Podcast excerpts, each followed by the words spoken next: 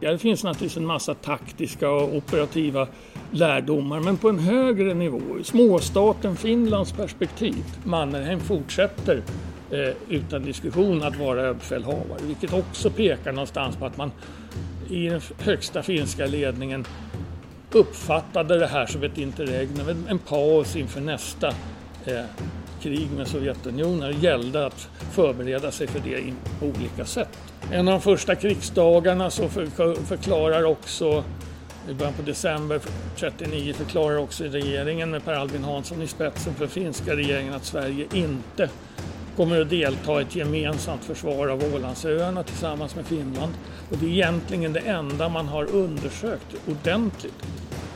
Välkommen till denna nya podcast från Militärhistoria på Försvarshögskolan. Idag berättar Lars Eriksson Wolke om vinterkrigets långa varande, om hur freden i mars 1940 ej var annat än fred de jure, hur kriget spillde över i fortsättningskriget och hur det fortsatte att påverka efterkrigstänkandet. Han pratar om kompaniet som samhälle, om gruppsammanhållning och lojalitet. Han pratar om Mannerheim och hans otroligt stora roll i sammanhanget.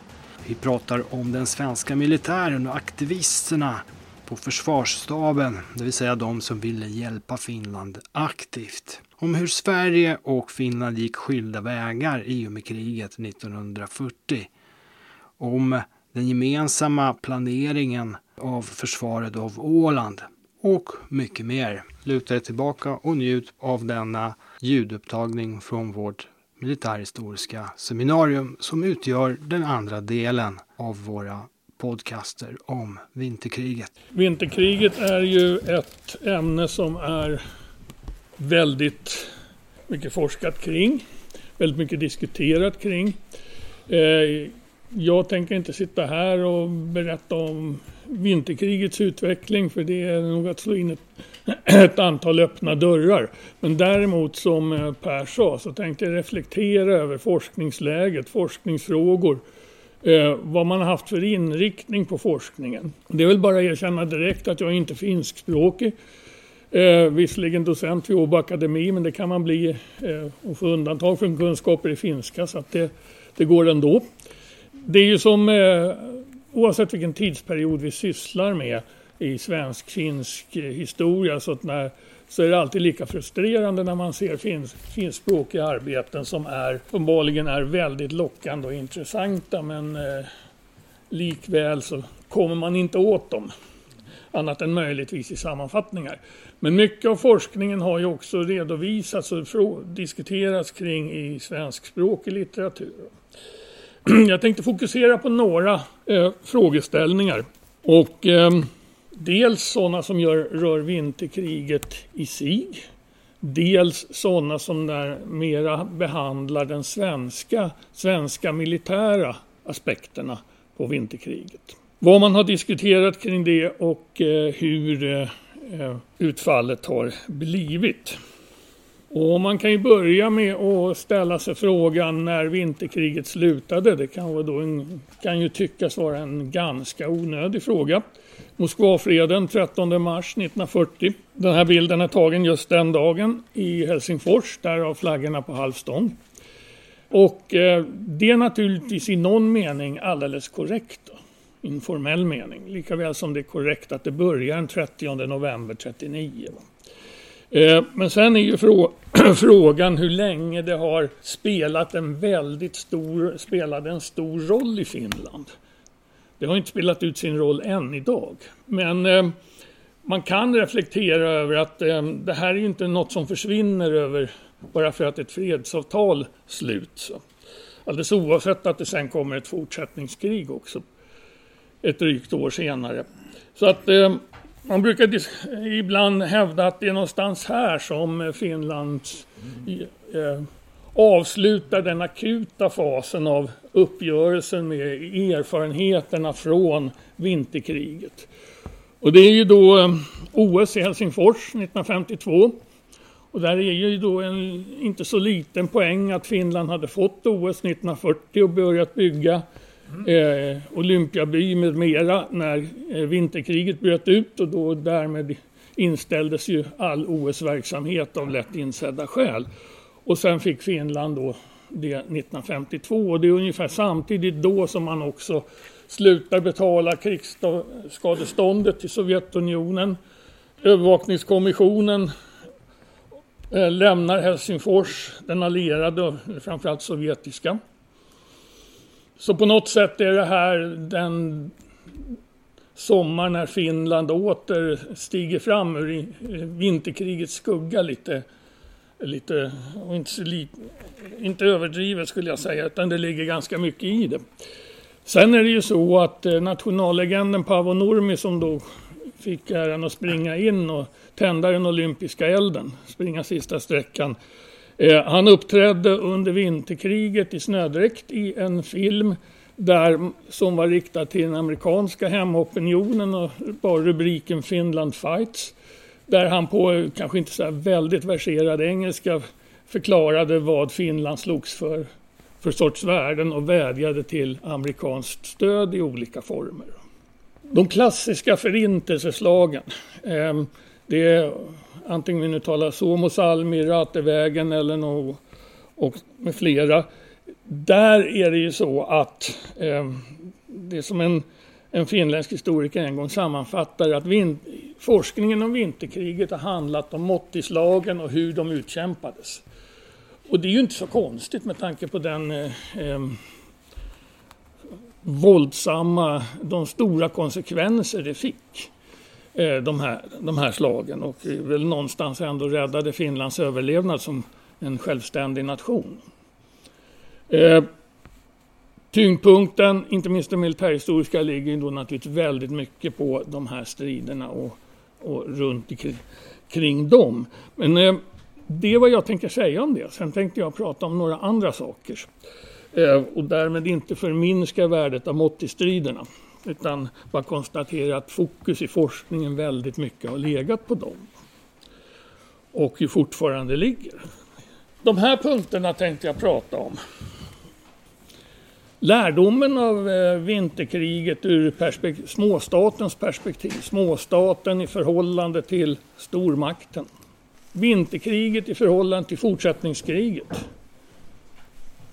Två krig som följde efter varandra men eh, där man ju ofta i, bland forskarna betonar olikheterna både i, i eh, hur de, de startade och eh, framförallt hur de utvecklades. Kompaniet som samhälle, Pippings klassiska bok som kom ut redan 1947 som handlade om just soldaterna vid fronten. Eh, han studerade väldigt mycket, inte minst fortsättningskriget. Men eh, det är värt att titta på den även ur vinterkrigets synvinkel. Och sen eh, känner ju alla till den här klassiska historien med plomberade tåget våren i april 1917. När Lenin via Sverige då fraktas från Tyskland in i eh, Ryssland som eh, den dynamitgubbe som ska explodera och kasta Ryssland ut i kaos. Det var ett annat tåg också som var ute och for vid den här tiden och eh, det var den 18 december 1917 och det är när Mannerheim åker från Petrograd till Helsingfors. Inte fullt lika omskrivet, eh, förvisso icke okänt på något sätt men naturligtvis inte lika dramatiskt som eh, Lenins resa. Men med tanke på Mannerheims framtida roll i Finland och inte minst under vinterkriget så var det en inte helt obetydlig tågresa och, de konsekvenser som kom. Vinterkrigets lärdom. Vad kan vi dra för lärdom av det egentligen? Vad, vad ans, anser man att i forskningen ofta att det finns för lärdom att dra av vinterkriget? Ja, det finns naturligtvis en massa taktiska och operativa lärdomar, men på en högre nivå, i småstaten Finlands perspektiv. Så um, här är då Mannerheims klassiska dagorder, Eh, där ehm, från så fort freden är sluten, där han ju tackar då soldater och civila, både fronten och hemmafronten, för gjorda insatser. Eh, han tackar också Sverige för den materiella hjälpen men har samtidigt en bisats där han ändå säger att eh, eh Sverige också ansåg sig tvunget att i första hand tänka på sig självt. Det vill säga inte komma med all den hjälp som Finland kanske hade en gång hoppats på när kriget bröt ut. Men så säger han en sak på slutet om att nu har vi betalat, uh, den röda tråden är ju här att Finland har uppfyllt sin roll som västerlandets värn mot öster. Uh, och um, han säger att nu med det här kriget så har vi betalat den sista skulden till västerlandet. Nu är vi kvitt liksom. Och det där kan ju, på ytan handlar det naturligtvis om att förklara vilka värden man har slagits för, att det är västerländska värden eh, som man har slagits för i förhållande då till eh, Sovjetunionen. Då. Men Mannerheim var ju ganska beläst i vissa stycken och eh, han, eh, det här är en eh, referens till Zacharias Topelius som 1872 skrev en vers om den original, originala eller egentligen ursprungliga skuldsedeln och vad Topelius ville säga med det, och det var riktat till fenomanerna, alltså de finsk nationella grupperingarna, att vi har ett stort Sverige att tacka för att vi har hamnat inom den västerländska kultursfären. Och det är det, där står vi i skuld till Sverige.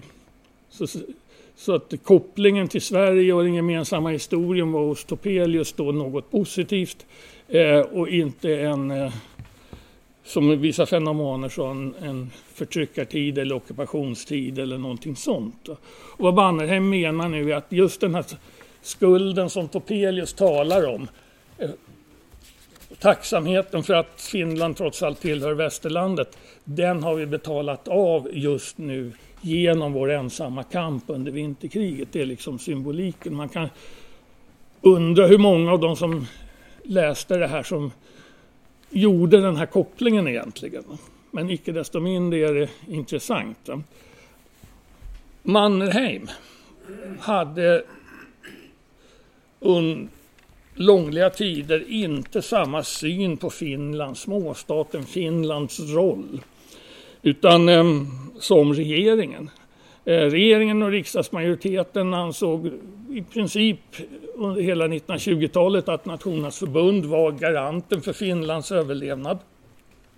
När Mannerheim sen återkommer in i försvarsledningen på 30-talet så är han med med politiskt samtycke och diskuterar som bekant samverkan med Sverige. Det är Ålandsplanen och annat. I slutet på 1930-talet då är det så att säga Sverige som är inte garanten för Finlands överlevnad, men det är ett sätt att stärka Finlands möjligheter att överleva i händelse av en konflikt med den stora grannen i öster. Alltså hela tiden insikt om att Finland kommer ju inte klara sig på egen hand, utan det måste finnas någon annan anknytning. Sen är det Nationernas förbund eller Sverige.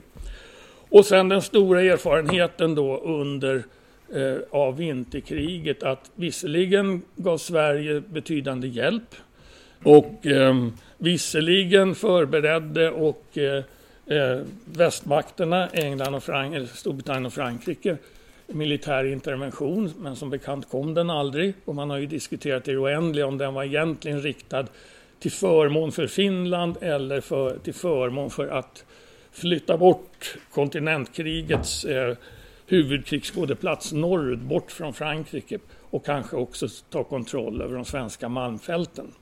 Det fanns många bottnar i, i det spelet så att säga. Men oavsett vad som lovades och så, så fick Finland in, i princip slåss ensamt. Och det då är den stora erfarenheten av vinterkriget anser nog de flesta forskare att det var det som präglade politikerna redan så fort freden var undertecknad. Därför ska vi komma ihåg att eh, den allmänna bilden under 1940, framförallt när Frankrike hade kollapsat sommaren 1940, var att Sovjet ökade pressen återigen på Finland och att man då från finsk sida eh, funder, tänkte väldigt mycket på hur man skulle säkra någon form av stöd. Och det är ju då den här anknytningen till Nazityskland kommer, som börjar redan på sommaren 1940. Eh, då är Tyskland fortfarande, har ju fortfarande sin icke-angreppspakt med Sovjetunionen. Men eh, det är först i november 1940 som eh, när Molotov, sovjetiska utrikesministern, kommer till Berlin så det är först då tyskarna signalerar att de inte accepterar att Sovjet införlivar Finland eller start, eh, med Sovjetunionen eller startar ett nytt angreppskrig. Men månaderna från Moskvafreden till senhösten 1940 är då ett, ett ganska intrikat spel där man uppenbarligen från finsk sida skickar ut många signaler och sändebud för att se vad Tyskland så att säga har att erbjuda. Efter kriget, ja då har vi ju den här eh, VSB-pakten påtvingad av Sovjetunionen då 1948 som gäller ju fram till Sovjetunionens upplösning. Eh, och då var det ju en, en, form av anknytning till Sovjetunionen, förvisso inte frivilligt vald men ändå. Och sen har vi då Finlands EU-anslutning som eh, sker då väldigt snabbt i, parallellt med den svenska direkt efter Sovjetunionens sammanbrott egentligen. Och det var ju också ett sätt att, det, där tror jag man kan se en röd tråd ändå, att Finland hela tiden har, från 1918 har tittat sig omkring och sagt var kan vi hitta säkerhetspolitiska förankringar då? som kan skydda oss om det värsta inträffar. Och när det värsta inträffade 1939 så var man, var man helt enkelt ensam, vilket då förstärkte de här eh, ambitionerna.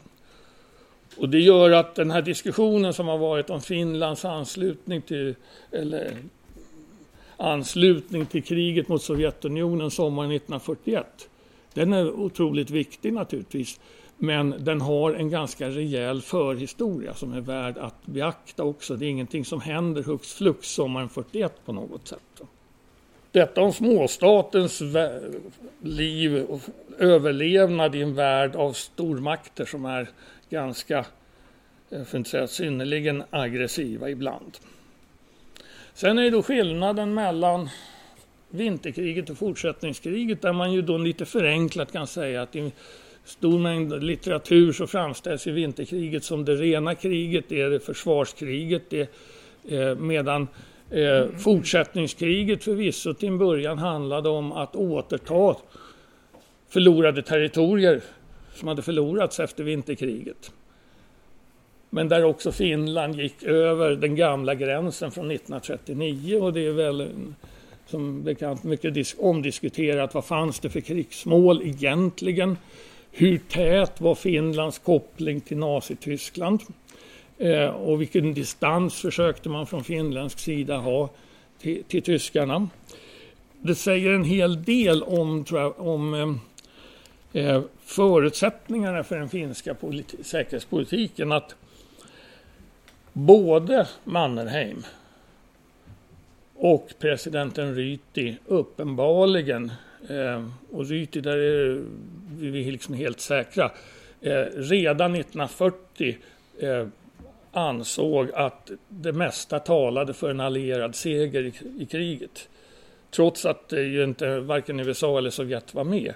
Och de blev ännu mer övertygade då när, efter Pearl Harbor. Va? Samtidigt som de båda är aktiva för att knyta Finland närmare Nazityskland och få det här stödet och den här återförsäkringen. Och det visar ju liksom att de också måste ha eh, i sitt inre grubblat dag och natt om hur långt man kan gå och vad som är eh, klok politik och vad som är livsfarligt bokstavligt talat. Synen på den här eh, mellanperioden mellan vinterkriget och fortsättningskriget. är är ganska talande också att Mannerheim avgår ju inte som överbefälhavare när vin, eh, Moskvafreden är sluten efter vinterkriget. Han skulle ju bara vara överbefälhavare i krig. I fred så skulle hans befogenheter återgå till presidenten, det vill säga Ryti. Men Mannerheim fortsätter eh, utan diskussion att vara överbefälhavare, vilket också pekar någonstans på att man i den högsta finska ledningen uppfattade det här som ett interregnum, en paus inför nästa eh, krig med Sovjetunionen. Det gällde att förbereda sig för det på olika sätt. Den här bilden får väl då symbolisera att man gick över den gamla gränsen in i Fjärrkarelen eller Östkarelen som eh, olika nationalistiska grupperingar ville införliva med Finland redan åren runt 1920. Här har man just erövrat Petrosavodsk eller Petroskoj som namnet egentligen är på då eh, karelska och eh, ofta ibland i fin finska också. Nu gjorde ju finnarna så att de under ockupationen som alltså varade fram till in på 1944 eh, döpte om Petrosavodsk till, inte Petroskoj, men väl till Äneslinna. Som blev då det finska namnet. Det är egentligen en översättning av Angegaborg som var det svenska namnet på platsen under 1600-talet. Och eh, där ser, ser, vi också hur liksom den gamla gemensamma historien dyker upp på lite kanske oförutsedda eh, sätt ibland. Det här är som sagt väldigt mycket omdiskuterat. Man har ofta då betonat i forskningen skillnaden mellan vinterkriget och fortsättningskriget på olika sätt. Och sen är det då kompaniet som samhälle. Och det har ju då undersökts av forskare ända sedan då det, de första efterkrigsåren i slutet på 40-talet. Hur fungerade de här inkallade soldaterna under de här extrema förhållandena? Och nu tar vi, talar vi både vinterkriget och fortsättningskriget egentligen. Eh, vad var det som fick soldaterna att stanna kvar och slåss under de här förutsättningarna? Och med naturligtvis den extrema kulmen sommar, i juni 1944 med sovjetiska storoffensiven på Näset och bombardemanget då av de finska ställningarna. Men även under vinterkriget och påfrestningarna då. Och då har det utbildats en teori som, eller en röd tråd som nog ganska många forskare har anslutit sig till. Nämligen att det som får soldaterna att slåss och då har man ju intervjuat många veteraner också naturligtvis i omgångar. Det är, ja det kan vara eh, västerländska värden, det kan vara militära och politiska order, det kan vara det politiska systemet och så vidare. Men det allra viktigaste är att man inte kan svika kamraterna. Att den lilla gruppen som håller ihop, 8, 10, 12 man kanske, att det är de som eh, ingen backar om, de an, om kompisarna står kvar så att säga medaljens baksida är naturligtvis att om hela gruppen faller sönder så faller mycket av det här systemet sönder. Alltså lojaliteten med kamraterna. Eh, och det där är något som man har betonat i både tysk och inte minst amerikansk forskning också när man intervjuat veteraner. Men nyare, Det eh, har kommit några nyare finska arbeten som ger lite perspektiv på det här. De, de eh, menar att där är det får man nog se vad det är för typ av soldater. Är det unga värnpliktiga? Ja, då stämmer sannolikt det här eh, till betydande del. Men när det är mognare män, reservister som har familj hemma, så är det ofta att de slåss för familjen. I alla fall är det det de säger i intervjuerna efteråt. Kamraterna är jätteviktiga. Men de tänker också på familjen, att den som man slåss mot inte får komma in i hembygden bokstavligt talat. Och det är en liten annan aspekt på det. Och det, där kan man ju jämföra med modernare tysk forskning där man eh, eh, från tysk sida har hävdat att det som kanske var mest demoraliserande med de allierades bombningar av tyska städer under framförallt slutskedet av andra världskriget. Det var att männen vid fronten helt plötsligt kände att det spelade ingen roll hur mycket de ansträngde sig. De kunde inte skydda familjen där hemma i alla fall. Va? Och det var ett hårt slag mot stridsmoralen. Sen var det andra saker som gjorde att man kanske fortsatte i alla fall. Men det är just den här att alla soldater inte dras över en kam, en självklarhet i och för sig, men det är ändå viktigt att, att reflektera kring. Ja, om det är någon individ som man har forskat mycket kring så är det naturligtvis Mannerheim. Och eh, omdiskuterad, inte minst mot bakgrund av hans roll under inbördeskriget 1918.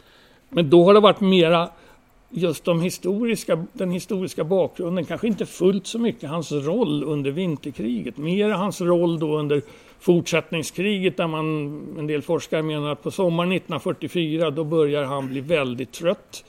Eh, och det märks på hans befälsföring också, vilket i och för sig inte är något märkligt. Då. med tanke på hans ålder, men icke desto mindre. Men eh, för inte så många år sedan så hörde jag en finländsk forskare som konstaterade att ja, nu för tiden så river man alla statyer och eh, inom bildlig mening för historikerna omvärderar alla. Men Mannerheim han sitter stadigt på sin häst utanför riksdag, eh, riksdagshuset i Helsingfors. Det vill säga han avfärdade med en svepande gest egentligen all Mannerheim kritisk forskning vilket är ju naturligtvis en grov förenkling. Men det visar också lite om vilken eh, symbolisk roll han hade. Och det är ju en, många som hävdar det att visst, han spelade en otroligt viktig roll som militär chef eh, under vinterkriget. Men frågan är om han kanske inte spelade ännu större roll som symbol och sammanhållande kraft för nationen och symbol för motståndsviljan. Ungefär som man eh, har lyft fram Churchills roll som symbol för motståndsviljan medan hans roll som militär chef är väl något mer omdiskuterad. Nu jämför jag inte Mannerheim och Churchill som militärer för det vore en grov förenkling. Va? Men icke desto mindre att de har olika roller som de ska kreera samtidigt. Sen ska vi komma ihåg att under vinterkriget så Mannerheim var överbefälhavare, ja, men det fanns en generalstab, det fanns en generalstabschef. De olika frontkommendörerna som ledde eh, de högre förbanden ute vid fronten skulle egentligen rapportera till generalstaben men ofta gick de direkt till Mannerheim och eh, ännu vanligare Mannerheim gick direkt till dem och rundade generalstaben ibland. Och då blev det en, eh, som någon Henrik Meinander en gång uttryckte sig, finsk historiker, det blev en hackig ordergivning. Den blev inte synkad. Nu räddade det upp sig hyfsat i alla fall under vinterkriget. Men det här var liksom, och många, huvuddelen av de finska generalerna som lydde under Mannerheim under krigsår, vinterkriget, de var för första ungefär 15-20 år yngre än vad han var. Inte helt oväsentligt i sammanhanget. Och huvuddelen var så kallade jägargeneraler. De hade utbildats bland de jägare som fick sin skolning i Tyskland under första världskriget. Medan Mannerheim ju hade en gedigen, eh, flera decennier lång karriär i, i tsararmén och var ju helt rysk i sin militära utbildning. Och dessutom ska man komma ihåg att alla de här generalerna som stod under honom, de hade ju då på olika vägar fått stabsutbildning. Det hade ju inte Mannerheim. Men han blev ju överbefälhavare i alla fall. Och, och eh, bekymrade sig inte alldeles så väldigt mycket om stabsarbetsrutiner utan eh, körde ju sitt race i alla fall. Och det, här, så det finns ju både en delvis ideologisk, det finns en åldersmässig skillnad, det finns en professionell skillnad mellan Mannerheim och en, flera av hans närmaste män. Hugo Österman, generalen som är chef för Näsets armé, eh, när kriget bryter ut eh, slutet på 39 eh, förflyttas till slut. För att han och Mannerheim kommer inte överens om de operativa eh, principerna. Man eh, mobiliserade ju täckförband, täcktrupper och de var ju redan mobiliserade när kriget bröt ut. Som skulle då skydda eh, den stora mobiliseringen. Och där var ju enligt planen som Österman då ville genomdriva, då skulle ju de, om ryssarna gick över gränsen, då skulle de ju inte stå vid gränsen utan då skulle de backa till Mannheimlinjen som den kallades då. Den första försvarslinjen och där bedriva ett uppehållande försvar, avvärjande försvar i väntan på att de mobiliserade förbanden hinner fram. Medan Mannerheim eh, eh, var helt emot det och menade på att eh, de skulle stå kvar vid gränsen och inte släppa in ryssarna om möjligt. Och eh, det är ju två helt olika sätt att se på hur man skulle bete sig. Om vi flyttar fokus till den svenska militären eh, eh, och vinterkriget så eh, fanns det ju en diskussion om den svenska militära hjälpen och hur den skulle utformas. Den stora svenska mobiliseringen under vinterkriget, ja den ägde ju som bekant rum i Tornedalen. Värt att reflektera över de erfarenheterna.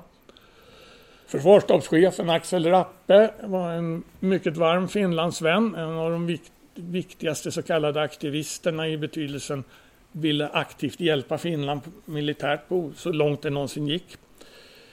svenska militära bedömningar av Finlands läge under vinterkriget, framförallt mot slutet av vinterkriget. Vad, vad, hur såg man egentligen på det? Vad såg man och vad såg man inte från svensk sida egentligen? Och sen, eh, vilket jag tror kanske är en av de viktigaste erfarenheterna av vinterkriget, just att Sverige och Finland så nära stående varandra både före vinterkriget, viss mån under vinterkriget, ju sen redan 1940 börjar gå separata vägar. Och det tror jag är en sak som kanske inte är tillräckligt uppmärksammad i alla fall. Vi har ju haft eh, försvarsstabsförhandlingar med Finland ända sedan mitten på 20-talet. Grundprincipen, det var egentligen två frågor som har diskuterats. Ett, försvaret av Åland, gemensamt försvar eller hur man nu skulle hantera det. Och två, överförande av svensk trupp, alltså reguljära förband till i princip Karelska näset, alltså söder om Viborg, och förstärka den finska fältarmén. Eh, det är de två frågor man har, disk har diskuterat då. Och från aktivisterna inom militärledningen, och den är förvisso inte eh, enig, va? och det ska jag återkomma till alldeles strax, så var ju det här med trupp till eh, Finland, att man helt enkelt lyfter över svenska förband. Om, man pratar ju väldigt ofta om två fördelningar eller två divisioner, vilket är faktiskt en aktningsvärd styrka. Med då flyg och med luft och eh, marinkomponenter också. Som bekant blev det aldrig någon eh, sån svensk hjälp och eh, en av de första krigsdagarna så förklarar också i början på december 39 förklarar också regeringen med Per Albin Hansson i spetsen för finska regeringen att Sverige inte kommer att delta i ett gemensamt försvar av Ålandsöarna tillsammans med Finland. Och det är egentligen det enda man har undersökt ordentligt. Där svensk, svenska och finska officerare, en av dem, här har vi då ledningen för frivilligkårens som vars första stridsgrupp kom fram till Salla. Eh, till höger här har vi då C.A. Ehrensvärd som sen blir arméchef. Förflutet i Finland 1918. Han var en av de aktiva och ledande på svensk sida när det gällde den militära delen av den här Ålandsplaneringen och han bokstavligt talat vandrade runt på Ålandsöarna tillsammans med finska officerare och diskuterade Eh, Eh, grupperingen av förband, vilka svenska och finska enheter det skulle vara och så vidare. Och så vidare. Men det skulle inte då bli aktuellt förkunnade regeringen i, i Stockholm i början på december. Det här innebär ju inte att Sverige struntade i Ålandsöarna, det är egentligen tvärtom. Det är bara för att eh, hela tiden handlar det ju om den här, det som man ju brukar kalla Ålandsförträngningen. Då. Att ur svensk synvinkel, alldeles bortsett från finsk, finska operativa önskemål, så får ju inga fientliga eller sovjetiska förband, sjöstridskrafter, komma upp i Bottenviken. För då hotar man ju försvaret av övre Norrland i veka livet, för att inte säga i ryggen. Och ska man försvara Ålandsförträngningen, då måste man ju också försvara den på båda sidor Åland. Annars är det ganska meningslöst.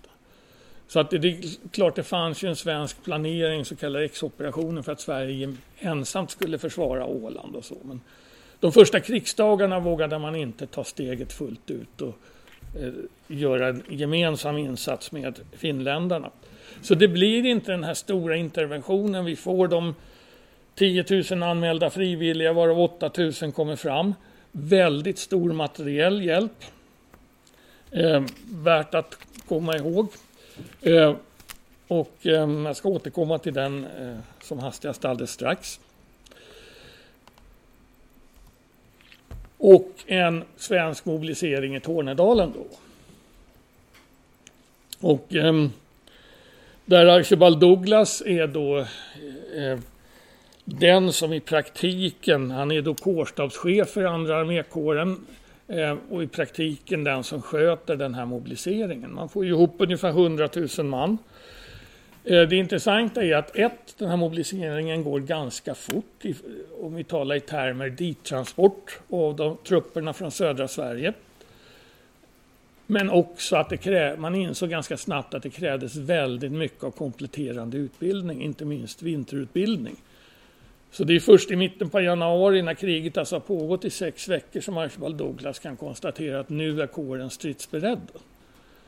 Eh, och alldeles oavsett exaktheten i sådana bedömningar och, och sådana saker så är det ändå tankeväckande att eh, en i och för sig snabb mobilisering inte ledde till att man var helt redo för en åtskilliga veckor in på kriget.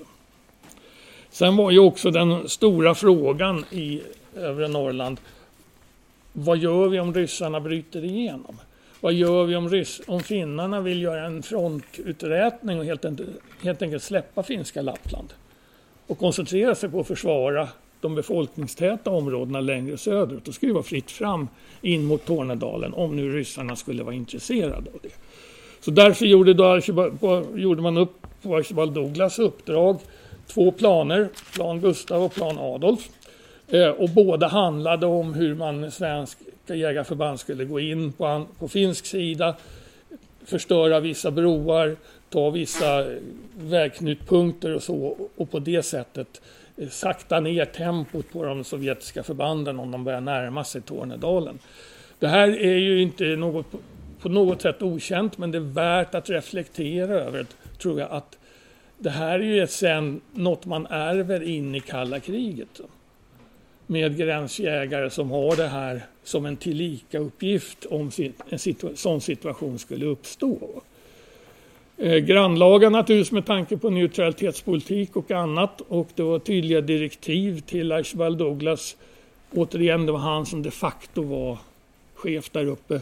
Som att eh, från regeringen i Stockholm att in, man får inte gå över gränsen ens med jägarförband om det inte har kommit tydliga klarsignaler från Stockholm att det är tillåtet. Och det här har ju också av och till varit väldigt känsligt i förhållande till Finland både under vinterkriget men också inte minst under kalla kriget. Liksom. Hur kan man samarbeta om sånt här? Vad säger... Och det upplevdes väl från svensk sida att eh, under ganska lång tid att man från finländskt håll inte egentligen ville prata om sina planer för övre Norrland, eller för, för Lappland. Vi brukar ju på FHS åka med eleverna upp till Tornedalen och besöker ju då garnisonen i Rovaniemi. Och ett år när vi gjorde det och garnisonschefen som vanligt för, förklarar då hur lite försiktigt hur, hur man har tänkt sig eh, och hur försvaret är organiserat i de norra delarna av Finland så är det en av svenskarna som ställer då den frågan som egentligen de flesta funderar på men kanske ingen av diplomatiska skäl ställer. Han, han formulerar sig någonting i stil med att ja i Sverige har vi alltid undrat hur länge ni skulle hålla ut innan ryssarna stod i Tornedalen. Lite ofint formulerat men i sak mycket korrekt. Då. Och hur lång, vad, vad, trodde, vad räknar ni med själva? Det blev naturligtvis dödstyst i församlingen och sen säger då den här garnisonschefen att ja, så vitt jag vet så börjar ryssen köra mot Tornedalen 30 november 39 och han är inte framme än. Mm. Eh, och på det sättet har han snirklat sig runt att svara ordentligt på den frågan. Va? Men den har ju liksom legat i luften hela tiden och den, den låg ju där också naturligtvis under, inte minst under vinterkriget. Eh, Axel Rappe den yngre, försvarsstabschef, en av de led, den kanske ledande aktivisten på, på svensk sida.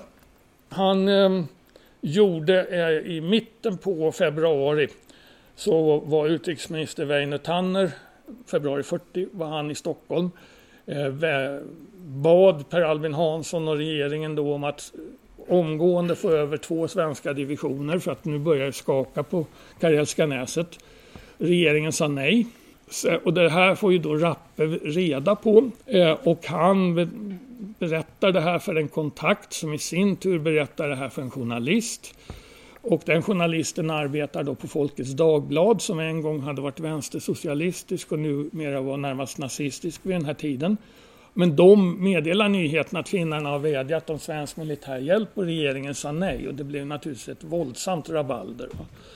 Och eh, kungen gick ut också med en diktamen till till statsrådsprotokollet där han anslöt sig till regeringens uppfattning för att ge tyngd åt, åt det. Det här gjorde att Rappe betraktades som en, inte säkerhetsrisk, men en inte helt pålitlig person i den högsta militärledningen. Och han fick direkt efter Moskvafreden 1940 då veta att han skulle förflyttas. Och sen alla sådana här personalförflyttningar tar ju ett tag. Va? Så det han går några veckor och sen kom 9 april 1940 med tyska anfallet på Danmark och Norge och då insåg, ansåg man ju både från politiskt och militärt håll att då går det inte att flytta försvarsstabschefen.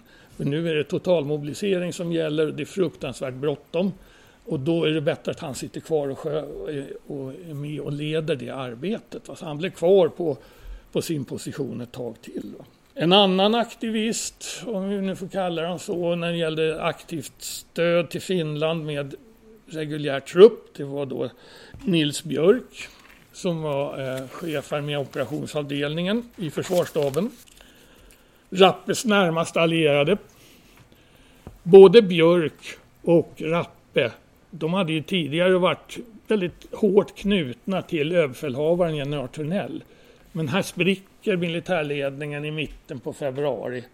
Och det är också något som för vissa är utrett, men där jag tror att det går att göra mycket mer. För att den, den spricker i den betydelsen att Törnell ansluter sig till regeringens position, inga reguljära svenska förband till Finland.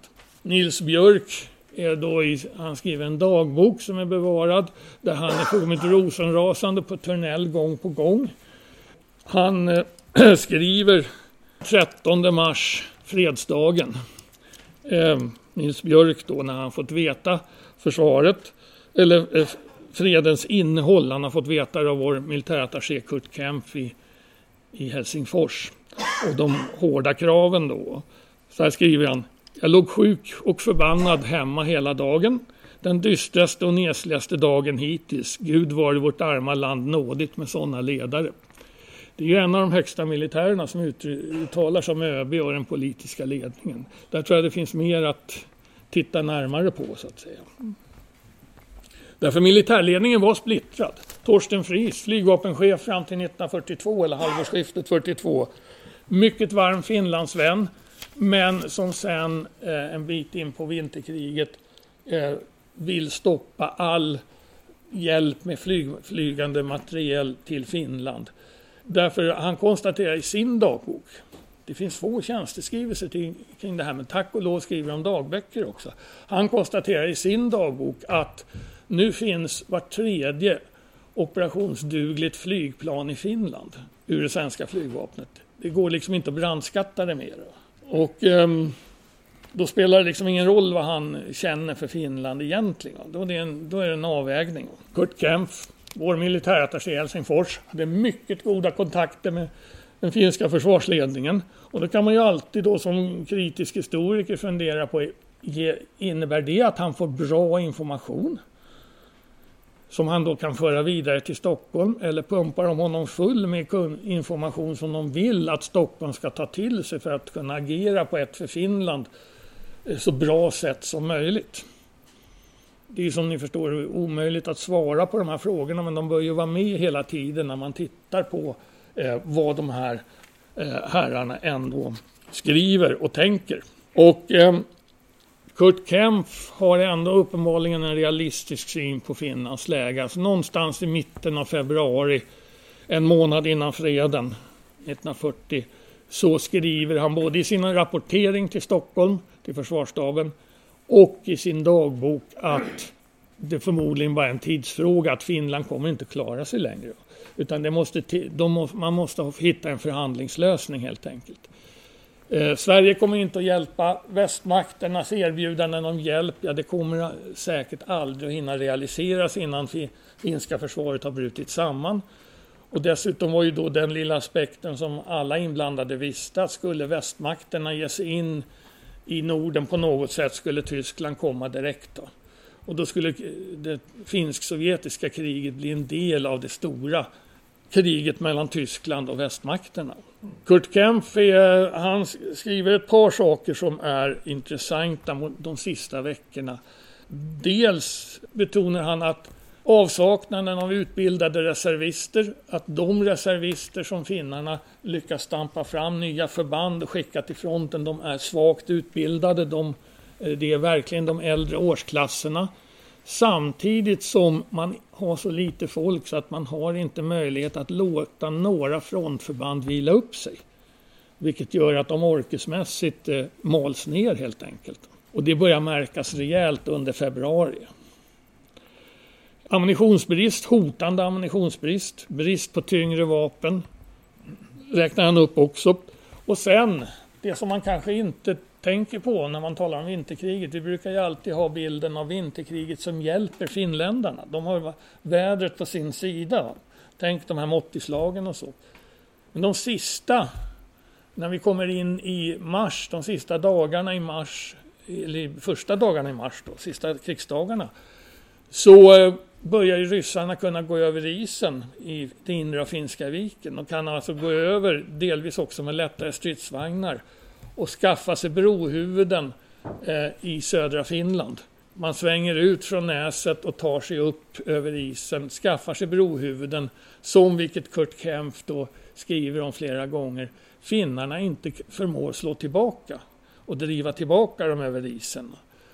Och eh, då är det helt plötsligt isen som är motståndarens allierade. Och de här brohuvudena eh, riskerar då att utvidgas och att väster om Viborg, att man helt från Sovjets sida skär av huvudvägen mellan Viborg och, och västerut mot Borg och Helsingfors. Med alla de konsekvenser det skulle få. Man var inte riktigt där än, men man såg en hotande fara. Att det, det, I synnerhet som man inte kunde driva tillbaka ryssarna. Och den sista veckan innan Moskvafreden så skriver Kurt Kempf kanske det tydligaste exemplet på finnarnas problem. Det är att förlusterna börjar nu bli så stora. Att Visst, ryssarna har ännu större förluster men de, de maler ju på i alla fall. Då. Grovt förenklat. Eh, han har en rapport i början på mars 1940 där han, alltså Kurt Kempf, skriver att nu förlorar finländarna ungefär tusen man per dygn. Förvisso inte alla stupade. Men det är tusen som sätts i stridbart skick och tas bort från fronten. Och då är det ju nästan enkel matematik att, eh, hur länge det här kan hålla. Va? Och sammanvägt så blir det ju då de här aspekterna. Och där, så att finsk, svenska militärledningen förstod nog eh, genomgående hur situationen var för finländarna. Men det var en stor splittring där eh, Axel Rappe och Nils Björk ändå drev frågan om att försöka få iväg reguljära svenska förband bokstavligt talat in i det sista när det inte fanns ens logistiska förutsättningar för att man skulle kunna hinna. Sen då eh, sista frågeställningen.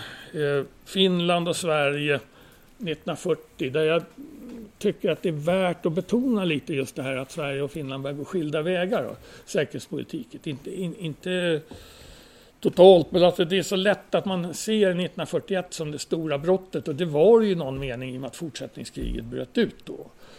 Eh, men här har vi då återigen, vi har Mannerheim till höger och den civilklädde mannen i mitten är ju då presidenten Ryti. Va? Och både Mannerheim och Ryti som sagt började ju sondera under 1940 eh, med med, med Berlin om det fanns några möjligheter, några öppningar av något slag. Och det visade sig fram på hösten att det fanns det också.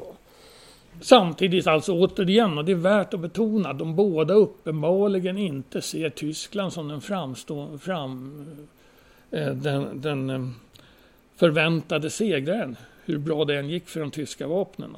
Det gäller framförallt Ryti egentligen. Sannolikt Mannerheim också. Redan i mitten på februari så kommer en rapport, februari 1940, och det pågår ju kriget fortfarande, vinterkriget.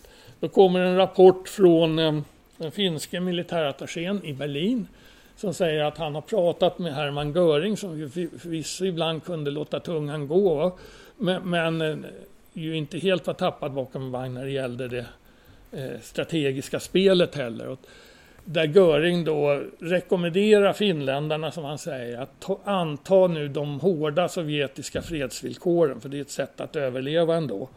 Och sen gör han ett tillägg som man har vridit och vänt på, där han i princip säger att när det här stora kriget är över så kommer ni säkert att få tillbaka de här landområdena i alla fall. Då. Vilket är ganska magstarkt egentligen med tanke på att man var i, hade en, en pakt med Sovjetunionen. Då. Och det där grubblade man sig fördärvad över i Helsingfors. Det är ju inte mycket till garanti. Eh, men det var liksom ett halmstrå, något att det fanns någonting bortom den här eh, stundande hårda freden. Så att eh, vinterkriget, viktigt eh, på många sätt, men också avslutningsvis skulle jag säga i det eh, folkliga minnet, nationalmedvetandet, veteranernas berättelser, hemmafrontens berättelser. De 400 000 evakuerade, alltså det här minnet av det här finns ju på så väldigt många olika sätt. Alltså de 400 000 evakuerade från de avträdda områdena. Det här är ju den klassiska bilden då av den finske soldaten i krig. Visst, det är Väinö Linnas roman Okänd soldat. Edvin Laines filmatisering från 1955, den, klassikern då i, i branschen.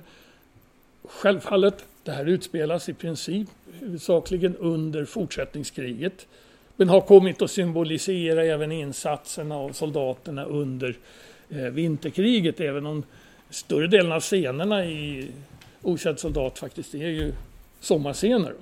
Och inte minst det här när man går över den gamla gränsen från 1939, symboliken i det som lyfts fram. Men det här är, har kommit att symbolisera också arvet från vinterkriget.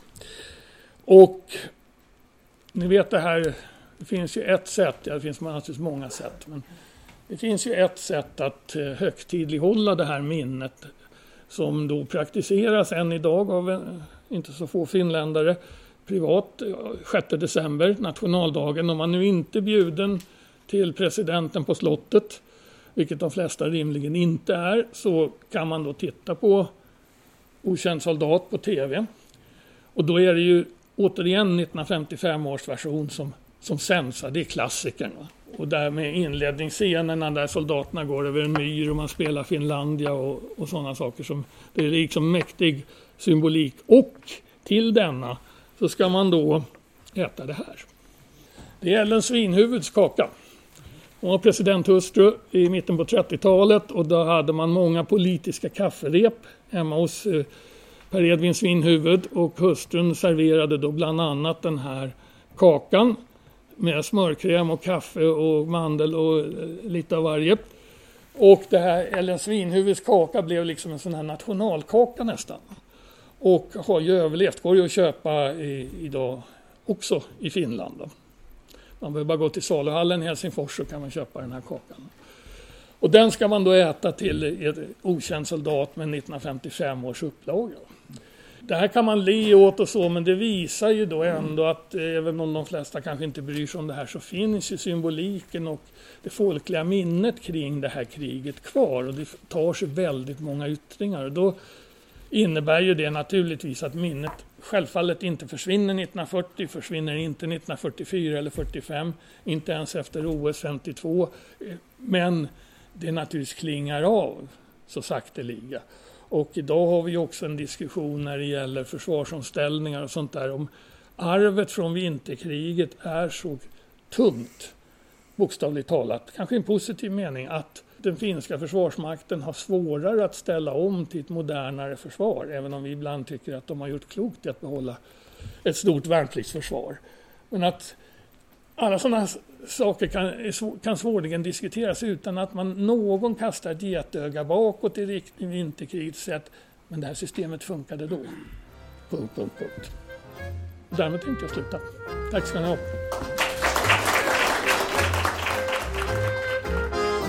Tack för att ni lyssnade på denna podcast från Militärhistoria på FOS. Det kommer fler podcaster men då får ni ge er till tåls och vänta cirka fyra veckor. Tills dess får ni hålla till godo med det befintliga stoffet av podcaster som vi erbjuder. Tack så mycket från oss och på återhörande.